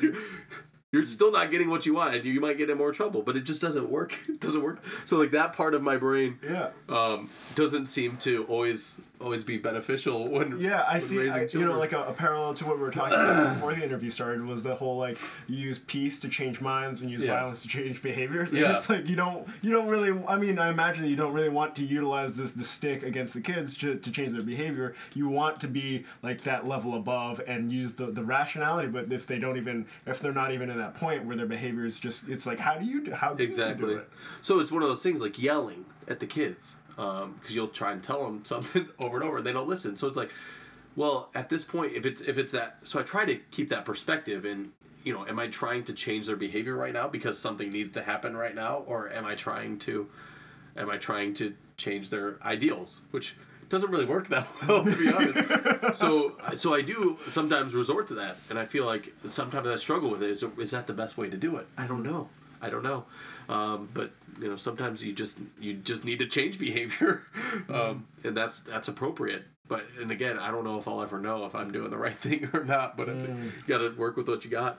Yeah, one thing I'm I'm like sort of coming to the realization, especially as I like kind of take the perspective of like how my parent, my dad, and my mother was raised, and how they raised me, and then how I'm gonna raise June is like we're all gonna fuck up our kids. It's just like in what specific ways, you know? Because you can you're gonna do it, but it's like you know that's just the unfortunate reality of Yep. being a human raising another human, um, and it's like how it's just like kind of at least being mindful about like I'm gonna do it in this way, like I'm gonna mess them up in this way. Yep. Um, yeah, and it's just uh, I guess is there what is uh like screen time is an easy behavior to discuss like in terms of like that's a thing that you're trying like what are some of the ways that you think you've done well and done poorly? Well, we're pretty good about being firm. Like we decided that they're going to get two hours screen time, and sometimes they'll. I mean, it's a little over, but then sometimes it'll be a treat. Like we'll have a movie night on Friday night. Like okay, this day you can have a little more, but it's it's very regimented. And then And when you say screens, do you mean like phones plus TVs? any of that. Anything, anything with E LED, Yeah. LCDs kind of Yeah. The only thing we've allowed my son, he he's a big reader. My oldest son, Aiden. Uh, so we'll let him use his Kindle. It's like the paper white one. Yeah, so Like, it's not really the same level Exactly. like ah. So we're like, we okay, we'll allow that above and beyond that. But that so that's like the biggest struggle in my house all the time is screen time. And then so to punish them, like that's usually what will be taken away as well. So they'll get like you'll get three strikes, and if you get your third strike, you don't get an hour of screen time. Um, hmm and it's so it, it causes a lot of strife when it has to be taken away. But the funny thing is, is when you when we limited it to the two hours. Like initially, it was a little bit of struggle, but now that is not a struggle, really. To like, if it, That is the new normal. it's the exactly that, that's what the bar is sort of up Exactly. So, but then if you take away more beyond that, then that's where the struggle usually comes in. Um, so, so yeah, it's been kind of interesting. As I thought it'd be, I thought it'd be much more difficult. Like this was, this was very much originally my wife's idea. I was like, I had, I had watched screen time all the time when I was a kid. you know, like I played video games all the time and stuff. Um, but then I also went outside and, and played outside a lot too. Yeah, it's a very interesting thing to consider how different the screens are that children have now versus the tr- screens that we have. Uh, like when we had like when we were children like it's like you know the big crt is like one big tv for the whole family and then you like you had to fight people for the tv you know Yeah. versus now it's like everybody can have their own screen and uh, one person can watch multiple screens because they have a phone and a tv going Yeah. at the same time so it's a very bizarro world of like candy that is going into the eyes that's just different than we had like it's a ex- we're all kind of experimenting on these kids right Yeah, in terms yeah. of like how do you do it Yeah. and uh, in terms of modeling behavior like have you know like in terms of like because your your children are at an age where they can see you and see like dad's no, dad doesn't have two hours screen you know like how does Oh. that play out So, well, I mean, there's often that I help them. We'll have more than, and they see that. Um, I mean, mo- a lot of times it's due to studying or things like that. but Yeah, again, I tell them, I'm like, look, your brain's still growing. like, this is why we don't want you to have that much screen time because your brain's still growing, and we want it to grow as well as it can. Mm-hmm. Um, and they're like, well, we're, like, we're adults. The rules are just different. and That's they like, kind of accept that. Okay. All right, that's fair. It's just such a wacky, wacky thing, and uh, it's just this new generation is just gonna have such a different experience of like screens and technology than we ever could have imagined growing up. So it's just I was like picking people's brains about that. Um, is there anything else that you want before you die other than to continue to make people happier? Well, I think that's good. It's a pretty good one. It's a pretty good one. Um, now, how do you finish that next prompt? When I die, I want. So when I die, I want this is sorry this is the hardest one for me because I I like to think that I'm not going to have any regrets. Like in general in life, I think that regrets are not helpful. Mm-hmm. I'm more of forward thinking, right? Mm-hmm. So if something if there's something about bef- something that's already happened that I don't like, I want to change how I behave now or in the future to make sure that doesn't happen again. Like, There's mm-hmm. no point in living in the past and and making those changes. But then when you're about to die, like that's kind of like you can't really think like what am I going to change in the future? Like that doesn't really it doesn't really apply there. Um, It's a moment of pure retrospection. Exactly. So that's it's going to be very different for me. Um, So I I don't know. I don't know. it's tough. I like I want to think that I've done all I can, which obviously is never going to happen. You're never going to do all you can. You're never going to be do what you want to do perfectly, but I at least want to set my children up at a at a minimum to be to have the same philosophy in life that I have, um, and to be able to spread that and sort of you know that would be the way that my legacy lives on, regardless of whether I'm successful with my book or with anything else. Um, I think that that's that's the one thing that I really hope to to think at the time is like this is going to live on. Yeah, like the, those children are like a legacy project in their own way. Yeah. But do you think that, uh, like, were you to die today, uh, would you have done so in a, like, have you already lived in such a way that they are able to continue that? Um, probably not. uh, I would hope that they. I mean, so my book not quite finished. I mean, like, but I think there's enough there where if somebody read it, they can get an idea, and I would hope that they would know, you know, from my wife and everyone else who I was. You know, even if they they saw sort of a different side of me sometimes, um, and I would hope that as they grew up and thought about it more, that they'd be able to reach that point. Um, but yeah, I, I feel like it's it's certainly not a finished project, uh, which it might not ever be, but so, certainly not at this point a finished project. But you know, you gotta you gotta take what life gives you. So, um, yeah. Do you know, like, uh, like, I guess what level of development do you think will be that, like, sort of like, uh, this is like this they've like can you even imagine that level of development in the children of like where where you're like I feel like they have received enough of my wisdom to at least like kind of carry on in this direction I think so. I was thinking back on my life when I probably would have been ready to start thinking about this stuff. I, that was probably like in that around that twelve year old range, um, to at least know enough to ask a lot of those questions and to be able to understand a little bit. like it would have been comfortable but you wouldn't have been able to Yeah, so I feel like that's probably about the time. I mean, I don't know, maybe a little sooner. Um, at least to get the you know the seed in there. Um, but it's tough to know it's tough to know. you know that's assuming you're raising perfect little Nate Bakers right? yeah, yeah.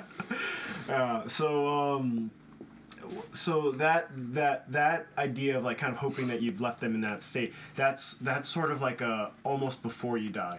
But i wonder have you had uh have you considered what that transition moment will be like from life to death? Um, I, mean, I've thought about it, and I, I like to think that I'm going to be happy at that time because I don't see why I wouldn't be. Um, uh, you know, all things come to an end, and y- you know, there's no point in. You know, I think that's too. I've thought about this in relation to when would I want to be a DNI? When would I want to be a mm. DNR? Mm-hmm. Uh, and and it's always it's always to me been like if I'm able to cognitively process things and share that with other people, then I feel like I can still serve a purpose in being alive. But mm. if I lose that, then I feel like I don't really, I won't really have that purpose anymore, and it's okay to let me go. So, yeah, so I want you know if if there is one of those situations, I want, I do want that to be well understood. because Uh, once you get past that point you're unable to make that you're almost like by definition unable to make that decision right Yeah, exactly. So, I guess that'd be one thing. And um, I mean, I imagine the answer is yes from your history and also from from your time as an EM physician or like EM uh, fourth year. Um, but like, have you been in the presence of, of death? Yes. Has there been a death that affected you greatly? Um, actually, not really.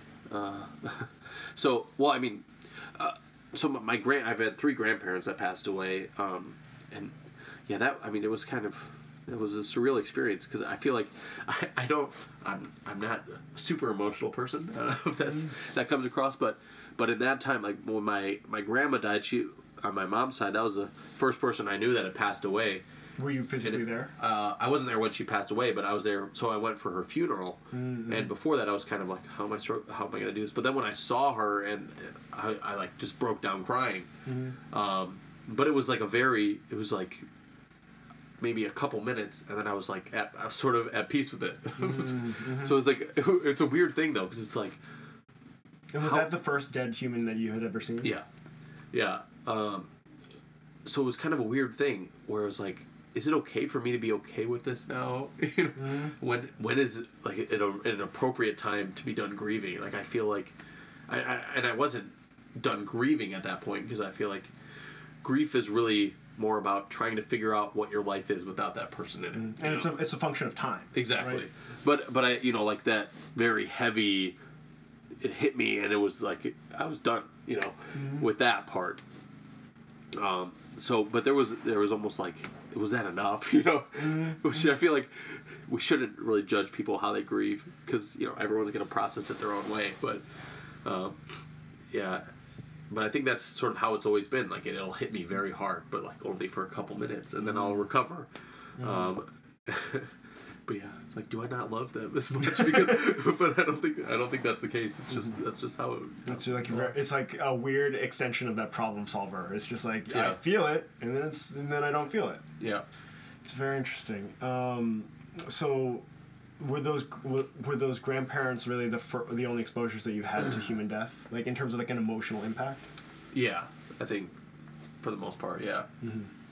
All right, and then but like no, like have there been a- like what like for uh, any of the grandparents were you in the presence of their passage from life to death? No. Um, what about for other like humans that you've seen, like whether in like clinic or, or you know in the EM world? I haven't been there when they actually passed. Some, the first one I saw when I was working clinically was actually before I started medical school when I was uh, monitor technician, Oh, and? I saw them die on the monitor. Oh, So that was a little that was a little weird. what was that experience like?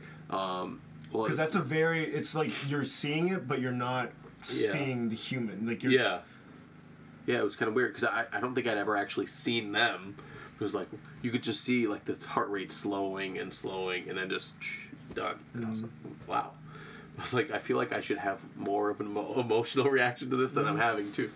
Um, so, Yeah, I also I imagine that's almost like uh, when you hear about the the weird uh, um, uh, moral injury that, that that like drones operators have when they see people, but they they're not like there and they're just like you know it's like that kind of like it's that level of distance that just doesn't even allow for any real emotion. You- But you're like I feel like I should. yeah. Interesting. And so, um, I mean, in the EM world, you're gonna do. You, do you do you even know like what you will? Do you, I guess.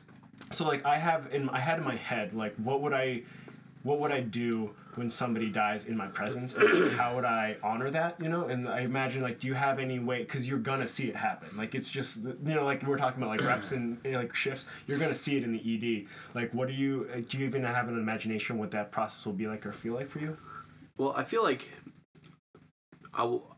The way I will honor them is to look back at what I did and what I could have done differently. Mhm. Um, and it, you know, and if it turns out that nothing I would have done would have done anything, then I need to accept that. But then I think too, sort of to honor their memory in my mind, it would be if there was something I could do better to improve on that, so then I can do something better the next time. Mhm. But I think too, there's also it's weird dynamic when you're an attending physician and that you're in a leadership role as well.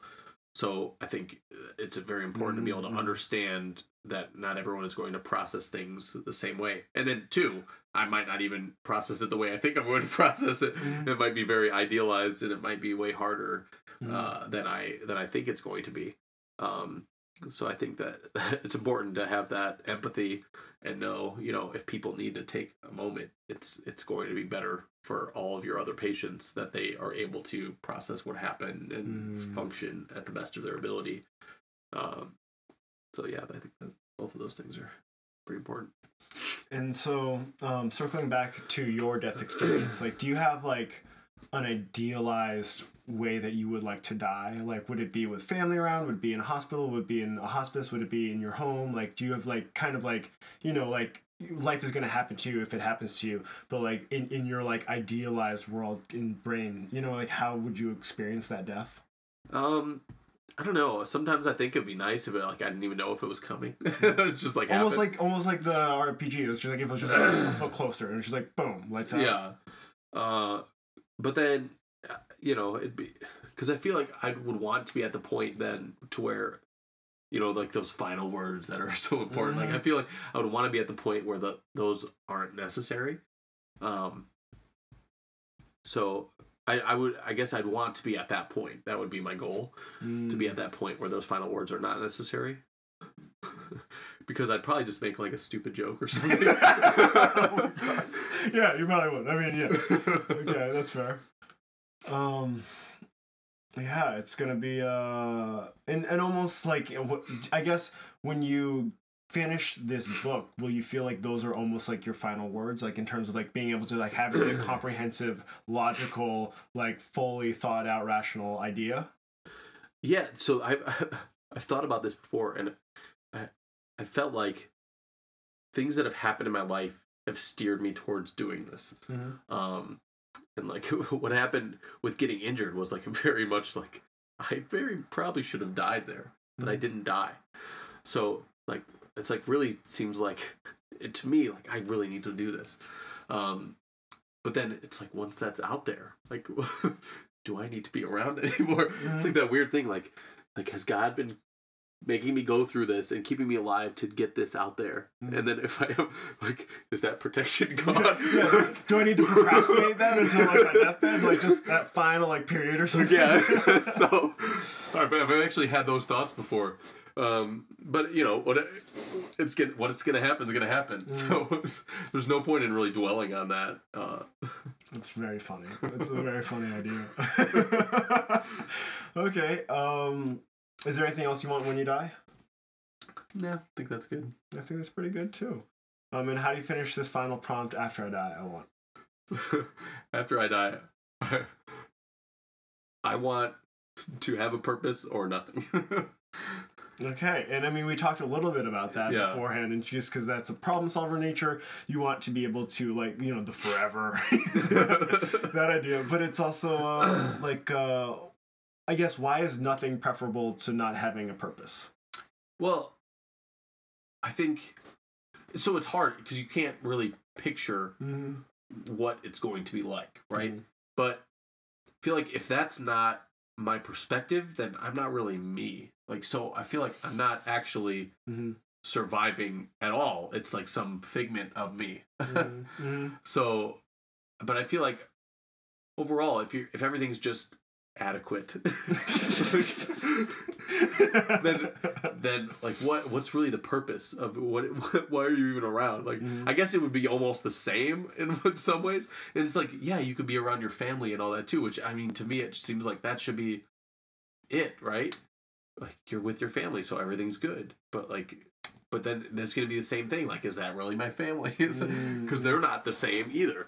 So I don't know if that's enough. So, but but again, it's like whatever happens, happens. Like I'm not going to control. I'm not going to be able to control that. Mm-hmm. So, I think preferably, I mean, I, I, I would like there to just be an end. Like I've done what I've done, and it's and it's Lights over. out.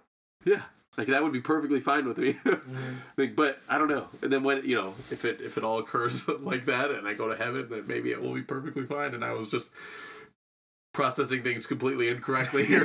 that's a that's a valid possibility. and you leave, and you know, you logically leave that door open because you know you don't know. Exactly. Um, what uh, what uh, what do you imagine for the deep future? When I talk about like tens of thousands of years and hundreds of thousands of years in the future, like what do you like when when I even say that? Like, what do you like think of? apocalypse. Like, like it's gotta happen, right? Like, like the way we're going as a society, it's just not sustainable. But there might be a point where you know it's like it's more like a Star Trek situation or something, to where we figure out space travel and we just like populate the entire universe, and then you know Mm, I don't know. It's either Uh, apocalypse or awesome. Well, if if that is even awesome, I don't know. oh, that's a very good question. if you know you look at like movies like avatar i'm like that's probably pretty accurate if we found alien civilizations and we were the superior ones We'd we would not cool. probably take them over and like make their life hell Mm, um so yeah so i i that's why i really hope that i can change some perspective and make people realize what's important what's not important uh mm. so hopefully we can avoid things like that. Um, but I, I wouldn't say I'm super optimistic. Just- but yeah. uh, realistically, uh, but I, I think at least some people it could be better for.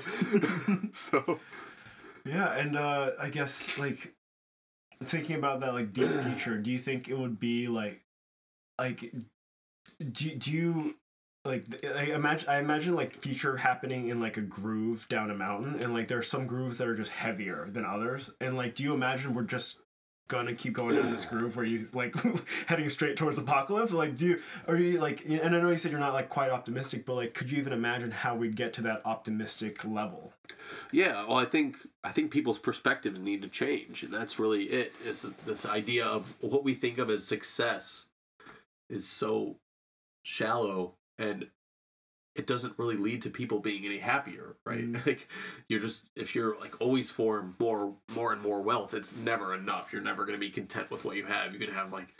17 yachts and 18 houses and you're still like not satisfied with what you have it's like well you're never going to be you're never going to get there how do you not see that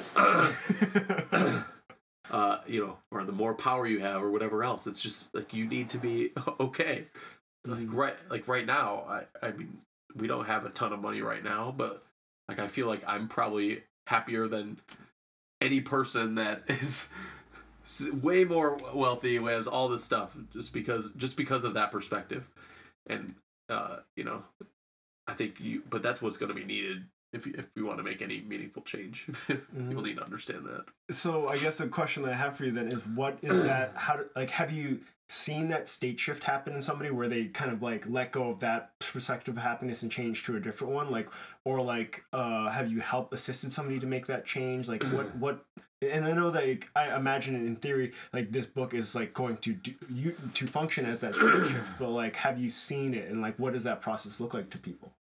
So i feel like i've only really seen it in myself Mhm. in that as i learn more and more what uh, then i'm able to change myself and and process things much better um so yeah i, I definitely have not entirely seen that change in anybody else but i think like that's sort of be expected because i don't think i've really reached that myself until very recently where i'm pretty confident of Mm. this is all what i want and i have not even fully put that down on paper Mhm. to share with other people um yeah so that but that puts a pretty pretty heavy burden on this book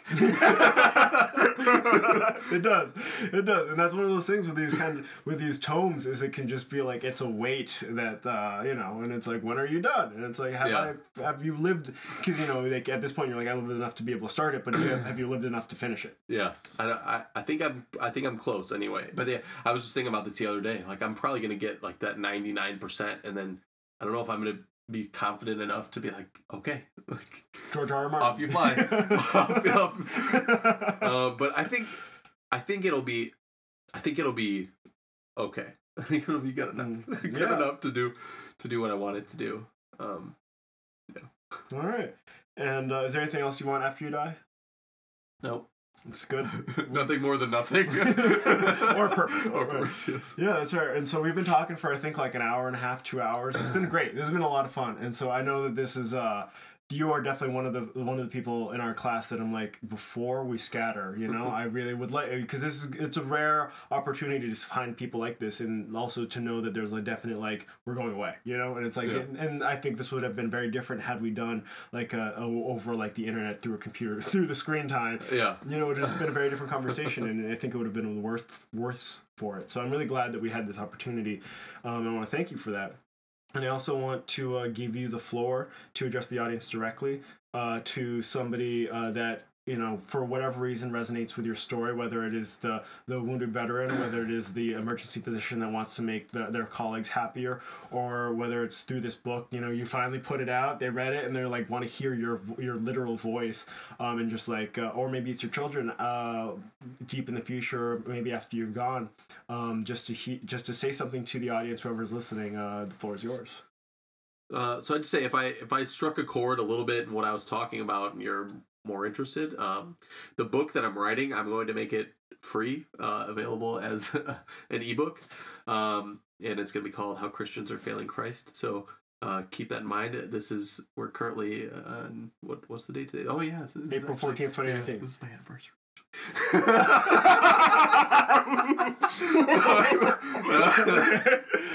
it's all good. Don't worry it's all good so um, I'm hoping to have it done, you know, at least by the end of the year. Hopefully, even sooner than that. Um, so so give it a look, and um, you know, you can share my email too. I can give it to you if you want to share it when you post it. Mhm. You can. I mean, I'll be definitely interested in talking with anyone who's interested, has any questions, or you know, if you read my book and you have sta- thoughts and you want to rip it apart or whatever else, I'm always down for a good debate. You are. So yeah, All right, this uh, this has been a real pleasure. Thank you, Nate. Uh, this has been Nate Baker on Death.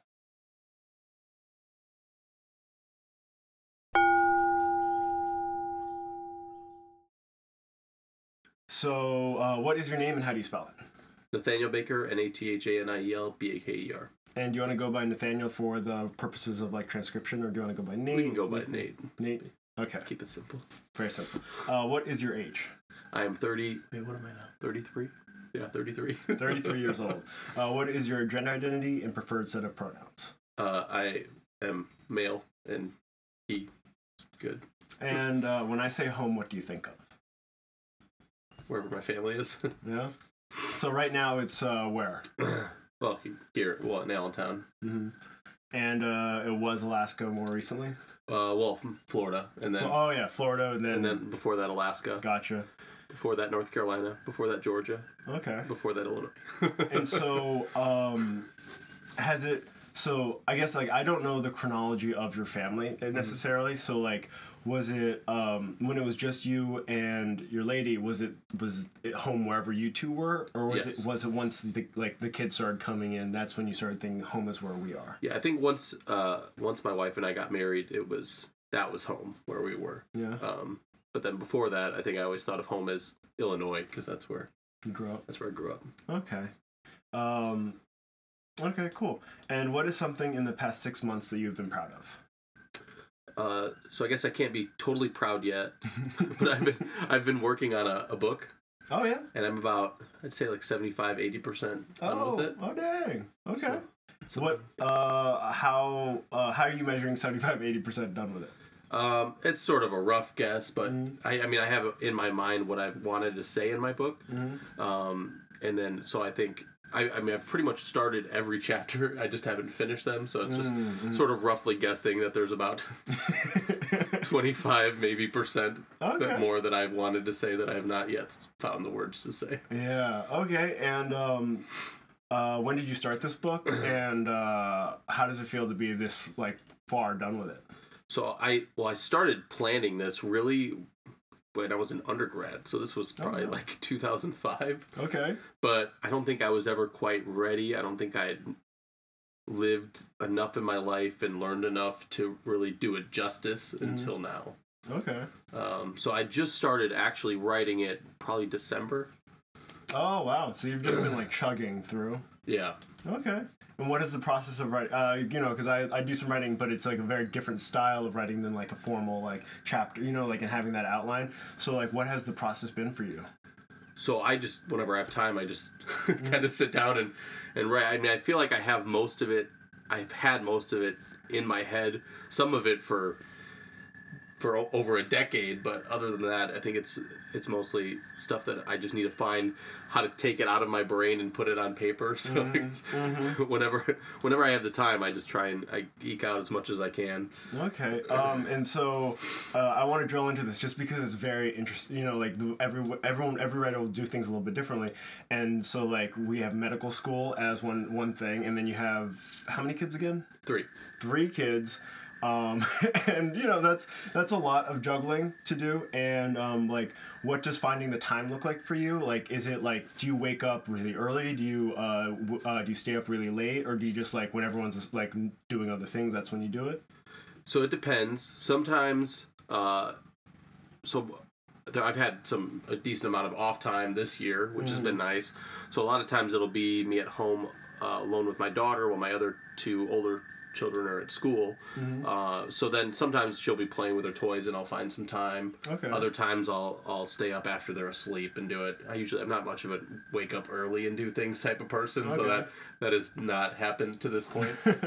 okay okay usually it's one of those two things though. that makes sense and um like is it are you, do you try are like uh how regimented are you in the approach of writing is it like you try to do like something every week every day or is it just like when literally whenever you find the time because of how wacky things can be Yeah, I'm not at all regimented, even a little bit.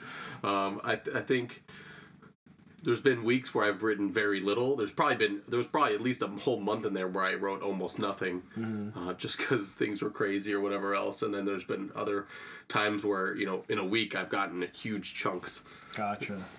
Gotcha. And um like uh I guess like is there is it more of like a narrative story or is it like more autobiographical memoir? Like what's what what's like the whole like what are you doing with this book? Yeah, so it's it's more of a philosophical book. Oh, interesting. So okay. it's uh, the title of the book is How Christians Are Failing Christ. okay. Um, so yeah, so that's it's kind of talking about what what it means to me to be a Christian, Mhm. which I think I have a different viewpoint and what a lot of other people think. Um, and a lot of it talks about the fruit of the spirit. I don't know if you're familiar No. so much with the concept.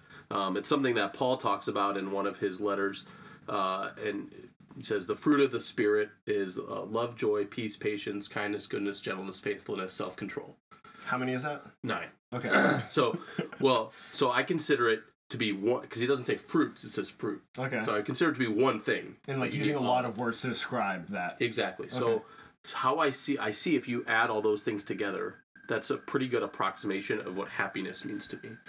Okay. Um, so I think the, the the reason it's a fruit and not fruits is because you really need all of those things to truly be happy. And if you're missing any one of those things, then at that point you are not happy. okay.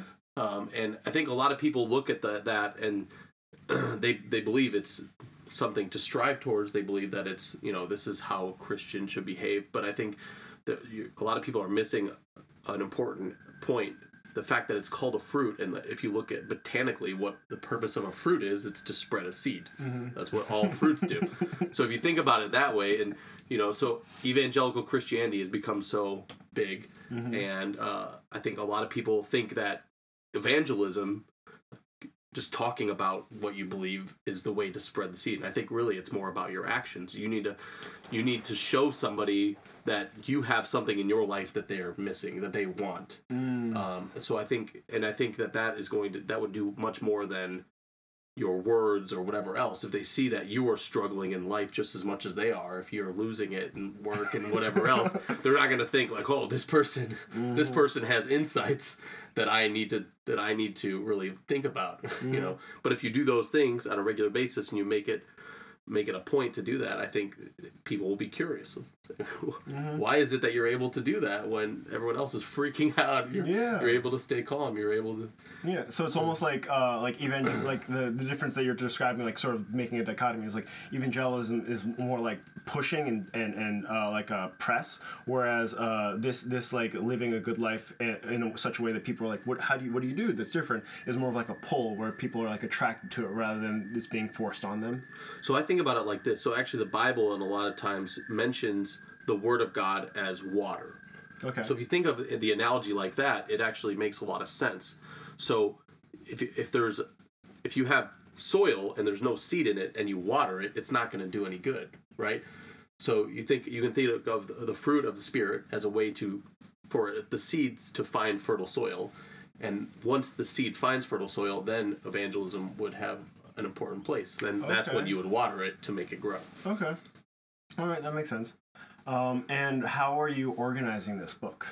So I, I start by talking about background, and so as I mentioned, I talk about what it means to to me to be a Christian. Um, so I talk about whether or not you need to look at everything in the Bible as the literal, infallible Word of God, or whether you should really just look at the things that Jesus says.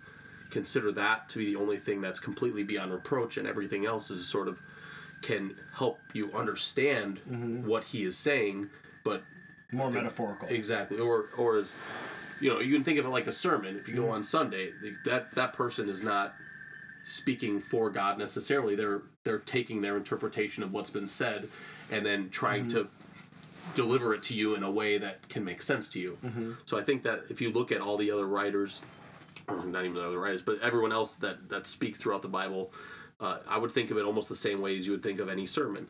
Uh, it can help you understand better what Jesus said, um, but I don't think that it should be considered absolute law. Okay. Okay. And so that's that's how you started, and then, And then, like and then so I talk about the fruit of the spirit, just a, more in general, and then I go into each one, um, oh, okay. and then talk about what it really means. Because I think that that's one of the problems too. Is I don't think people necessarily understand what it means, and I think too, you know, if you think of it in this in this frame of reference, you don't you don't necessarily need to be living that way all the time. There could be reasons to not be living that way. You know, for, so for instance, if you're the one thing peace, when I think about peace, um, so in general, I think if you look at peace, it's it's much better than violence at changing someone's values, right? If you are mm-hmm. if you want to change the way a society thinks, you're not going to do it through violence. Mm-hmm. But violence can work very well to change the way somebody acts, right? If the threat of violence is a very good motivator to, mm. to stop your actions. It's not so it's not going to change the way that a whole society views things in general. I think it can, you know, it can make you more firm in your beliefs, but but it's not going to it's not going to accomplish that. Um, so if you want to change how a society thinks, you look at what Martin Luther King Jr. did. You know, that's he changed the way an entire society perceived. Well, I guess it's not the entire society, but you know how we how we deal with that. Um, but then you look at certain, you know, if you look at the time of Nazi Germany, I don't think there was really a way to solve that peacefully to to stop those horrors from happening because it wasn't you no one was really in the position to change their ideology you needed to change their behavior Okay, I see. Like, there's a certain point where it's like you use a stick, but then after a certain point, you you can use like the peace carrot. exactly Yeah. um, and i think so if you look at it too the only reason i think that it was so successful in changing the way that they were that they were acting at the time was because really hitler had no support in germany at that time like if you look at it it- just nobody was really supporting him. So when he got toppled it wasn't like there was a bunch of people in outrage you know as opposed to if you look at things that happened in iraq and afghanistan i think it was a much different uh, it was a much different scenario where um, they might not have liked the methods that were used a lot of times, but they did have a lot of support, um, and so we weren't really able to change how people thought about a lot of the things that have been happening. Um, but we were able to, for a time, force people to change the way that. But then you know that's not going to work long term. sometimes. So I think you you need to keep that in mind. Um, Okay. And so you progress through all all of those nine different like aspects of the fruit, um, and then I guess like a question that I have um, is. Uh, what do you think has changed in the past uh, year or so where you felt like you've lived enough life to be able to really start diving into the actual manuscript?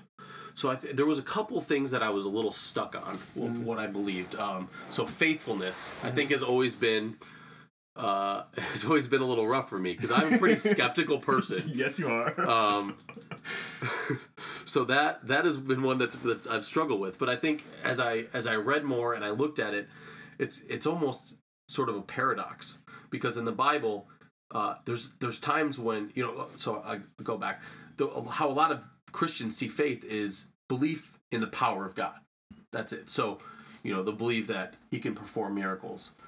Uh, but then there was some a couple times in the Bible where it it sort of muddied the water a little bit. So one of the times uh, was Jesus was on a boat and there was this horrible storm and he was sleeping and everyone else in the boat was freaking out. So they wake him up and and they're like Jesus, we're going to die. You need to help us. And he was like, "Ye of little faith." And then he calmed the storm, right? But but before that, they believed that he had the power to calm the storm, but he said they did not have faith. So that was interesting. So that sort of makes you think, well, the way people are thinking about this a lot is is off. It's not. It's not just faith in the power, but also in that if something needs to be done and it's better to do it, that God is going to do it or that Jesus will do it. So it's more belief in not only the power but also the benevolence. okay.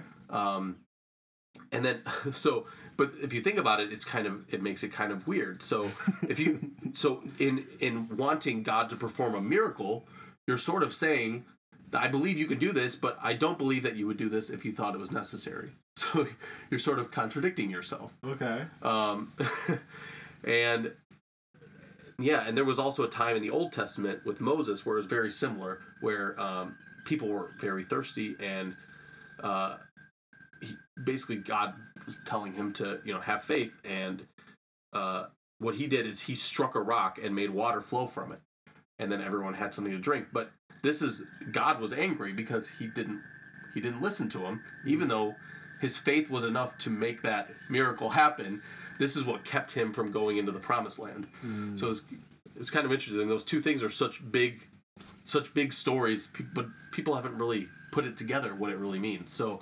um, I think really, if you look at it, then it's faith is really a lack of stress. okay. In that,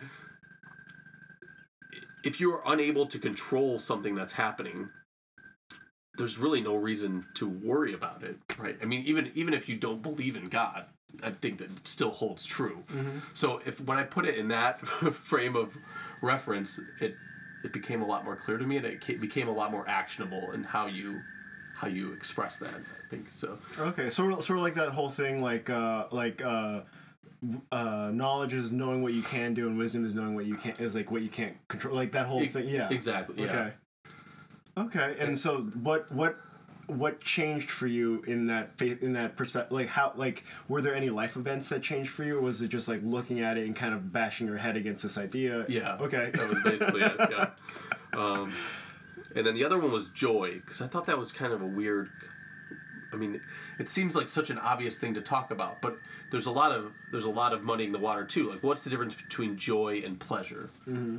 Um, because and if you think of it, it's if it's something you're supposed to act on all the time, it really needs to be something that is you know is a viewpoint as opposed to something that's just embracing the moment or anything like that. So what I what I came to the conclusion of is joy in this context is more of a, a combination of contentment and purpose. So I think if you have contentment, that's not quite joy, right? You're not quite there. But then if you have if you have a purpose in life and you're content with your life, I think that that is at least to me the closest approximation of what joy is. Yeah, it's like those are the ingredients. Exactly. Okay. Exactly. All right.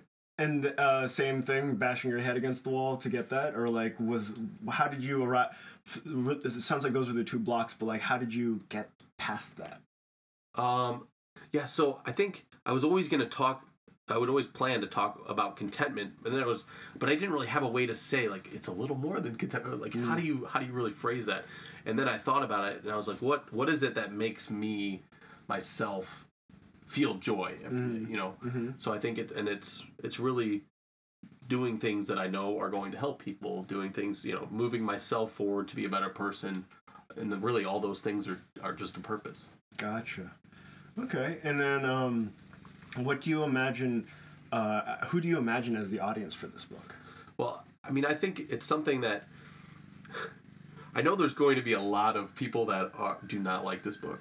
Okay. there's going to be a lot of people that really do not like this book. Mm-hmm. Um, and I, I think that's to be expected. That's okay. But I think it's something too, even if you don't consider yourself a Christian, I think there's a lot of it in there that could change the way you view life and could it for a better, you know, for the better.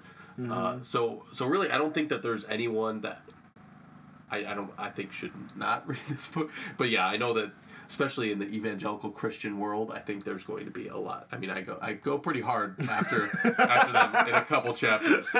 So so there's going to be You know it's coming. You know Yeah. it's like once it hits the communities, you're Exactly. going to think, oh I, no. I don't know how it's going to be perceived. I, I've sort of floated the chapters to a few people. Um, so far, it's been pretty positive responses. Yeah, my parents are very much uh, on. So I grew up in an evangelical church. If that can give you a little bit of an idea. of- Gotcha. So you know, So- you know what you're talking about. so about. exactly. So, but that's good. I mean, it's good because I can talk to them, and you know, sometimes the discussions will get a little heated. But I mean, Mm-hmm. it's always it's always fine in the end. But it, so it's it's really good to have that perspective though, to be Mm-hmm. able to talk to them and know, and and sometimes they've I've talked to them and they've made a point that I couldn't really. I couldn't really contradict that well, so I had to change my perspective. So I think that's it was really good to try and get all those different viewpoints Mm-hmm. really honed. Uh, I think my yeah, yeah, like get the extraneous uh, sharp edges off and like hone the actual edge that you're looking for. Yeah. Okay, that's fair. Um, all this talk of water reminds me that I need water, uh, so I'm gonna go get some. And then I got one more warm up question for you, All and right, then we'll start. sounds good.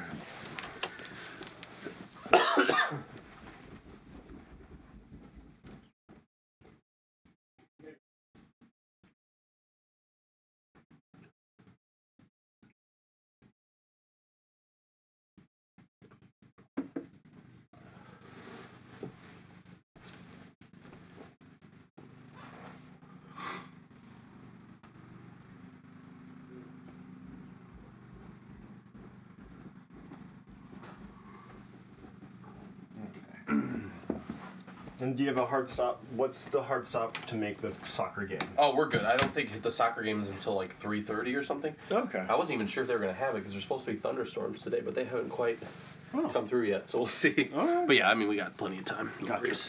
I got this little guy. It's like a nice little fidgety, fidgety buddy if you want to play with it. It's nice. It's nice. I like uh, for like uh, teenagers on the adolescent unit. I would like give that to them, and it's like always nice for them. And I like it too sometimes just to fidget with. Mm-hmm. Texturally, it's nice. So next warm up question um, is: What is something in the next six months that you're looking forward to? Well, definitely starting residency, moving. Um, it'll be nice. So we cl- we're moving back to Illinois. We'll be closer to my brothers. Okay. How close to a family? So we'll be two hours from two of my brothers, and I think six hours from another one. We'll be kind of in the middle a little bit too. So, yeah, I, I don't get to see them as often, but we talk a lot. Um, so it'll be nice to to have that. Mm-hmm. Um, yeah, and then just starting residency. Mm. it's it's what we've been we've been studying for for Yes. four years. It's been really my goal since I was probably like eight years old. So. Oh, really? so, uh, two questions with that. Like, one is like I'm sure that there's a level of uh, is, is yours is your EM is it three or four? Three. Three. So at least you'll you'll settle for three years in like one place versus like the past. It's like been two and two, and especially when you're talking about it's one thing if it's like you're a single person, you know, and it's a Yeah. whole other thing if you're talking about uprooting a whole family and like setting every two years, at least three years of like continuity. You're like okay, you know. Yeah. Well, before that, it wasn't really any better for us. That's true. Um, so yeah, we haven't really lived. Me and my wife have not lived in a single place for more than two years straight. Oh, so th- so this is like the longest stretch for like a little while. yes. Oh wow. And Okay. it- we've been married for nine years. So so just that extra year might be nice. Um, Yeah. Just like okay, we can kind of like get to know this place a little bit better. yeah. Um, and then do you know if like I know this it's like a little far away, but do you know if you'd want to stay in that area, um, especially especially since it's more centrally located to family? So we will be almost certainly staying in Illinois. Uh, the question is whether or not we're going to stay exactly where we're at or move somewhere else. I think a lot of that's going to depend on job situation um, too, because we were thinking originally we were thinking of going a little more northern Illinois where where two of my brothers live. Um, but I don't know. We really like the house that we got. So I don't know. We'll see what happens. Yeah. Play it by ear.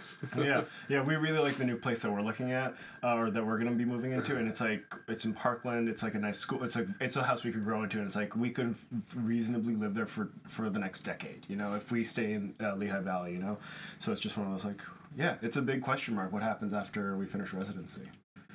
Do you know? um I guess like why. Uh, I mean, this is sort of a silly question, but like, why are you looking forward to residency starting? Because a lot of people look at that with dread. You know, like they're like, "Oh no, intern year." Like, well, why are you looking forward to that?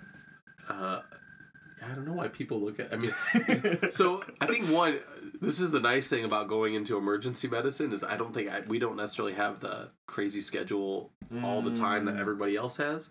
Uh, so maybe that's part of it. Um, but you know, I, this is what I this is, I I need to go through this to to learn. You know, I need to go through whatever I go through. I, I I'm not really dreading that whole. I mean, it's a challenge. Why? I don't know. I don't know why. I don't know why people get so freaked out about it. Yeah. With EM, it's sort of like um, when I think about like because I rode in college and high school, um, like like a crew team, and so it's like there is just like you need to put in a certain number of strokes just to get good at rowing. Like to be a decent rower, you need to put in like uh, like couple hundred thousand strokes, like on in a boat with with it doesn't matter with who, but just like in a boat just to get the sense of it. And I feel like EM is weird compared to other types of medicine in that like you just need to do a bunch of shifts. Like you just Yeah. need to put in your shifts and Yeah. like see all that wacky shit come at you to really even have like a, a some level of like understanding what's coming at you, right? to get that muscle memory. Yeah, yeah, yeah. yeah, for sure, definitely. Because even if you have the knowledge, there's a difference between you know being able to sit there and think about it and having to apply it right that second. Exactly. Yeah, like versus like uh, you know, uh, medicine or neurology. Like you can you can do a lot of reading and that will do you a lot of good when it comes. But like there's you just need to see like enough of Yep. this wacky stuff coming Yep. at you and like different wacky presentations of the same thing. Yeah. Yeah. All right, that's fair. Um, good. You ready to roll into this? Let's do it. All right.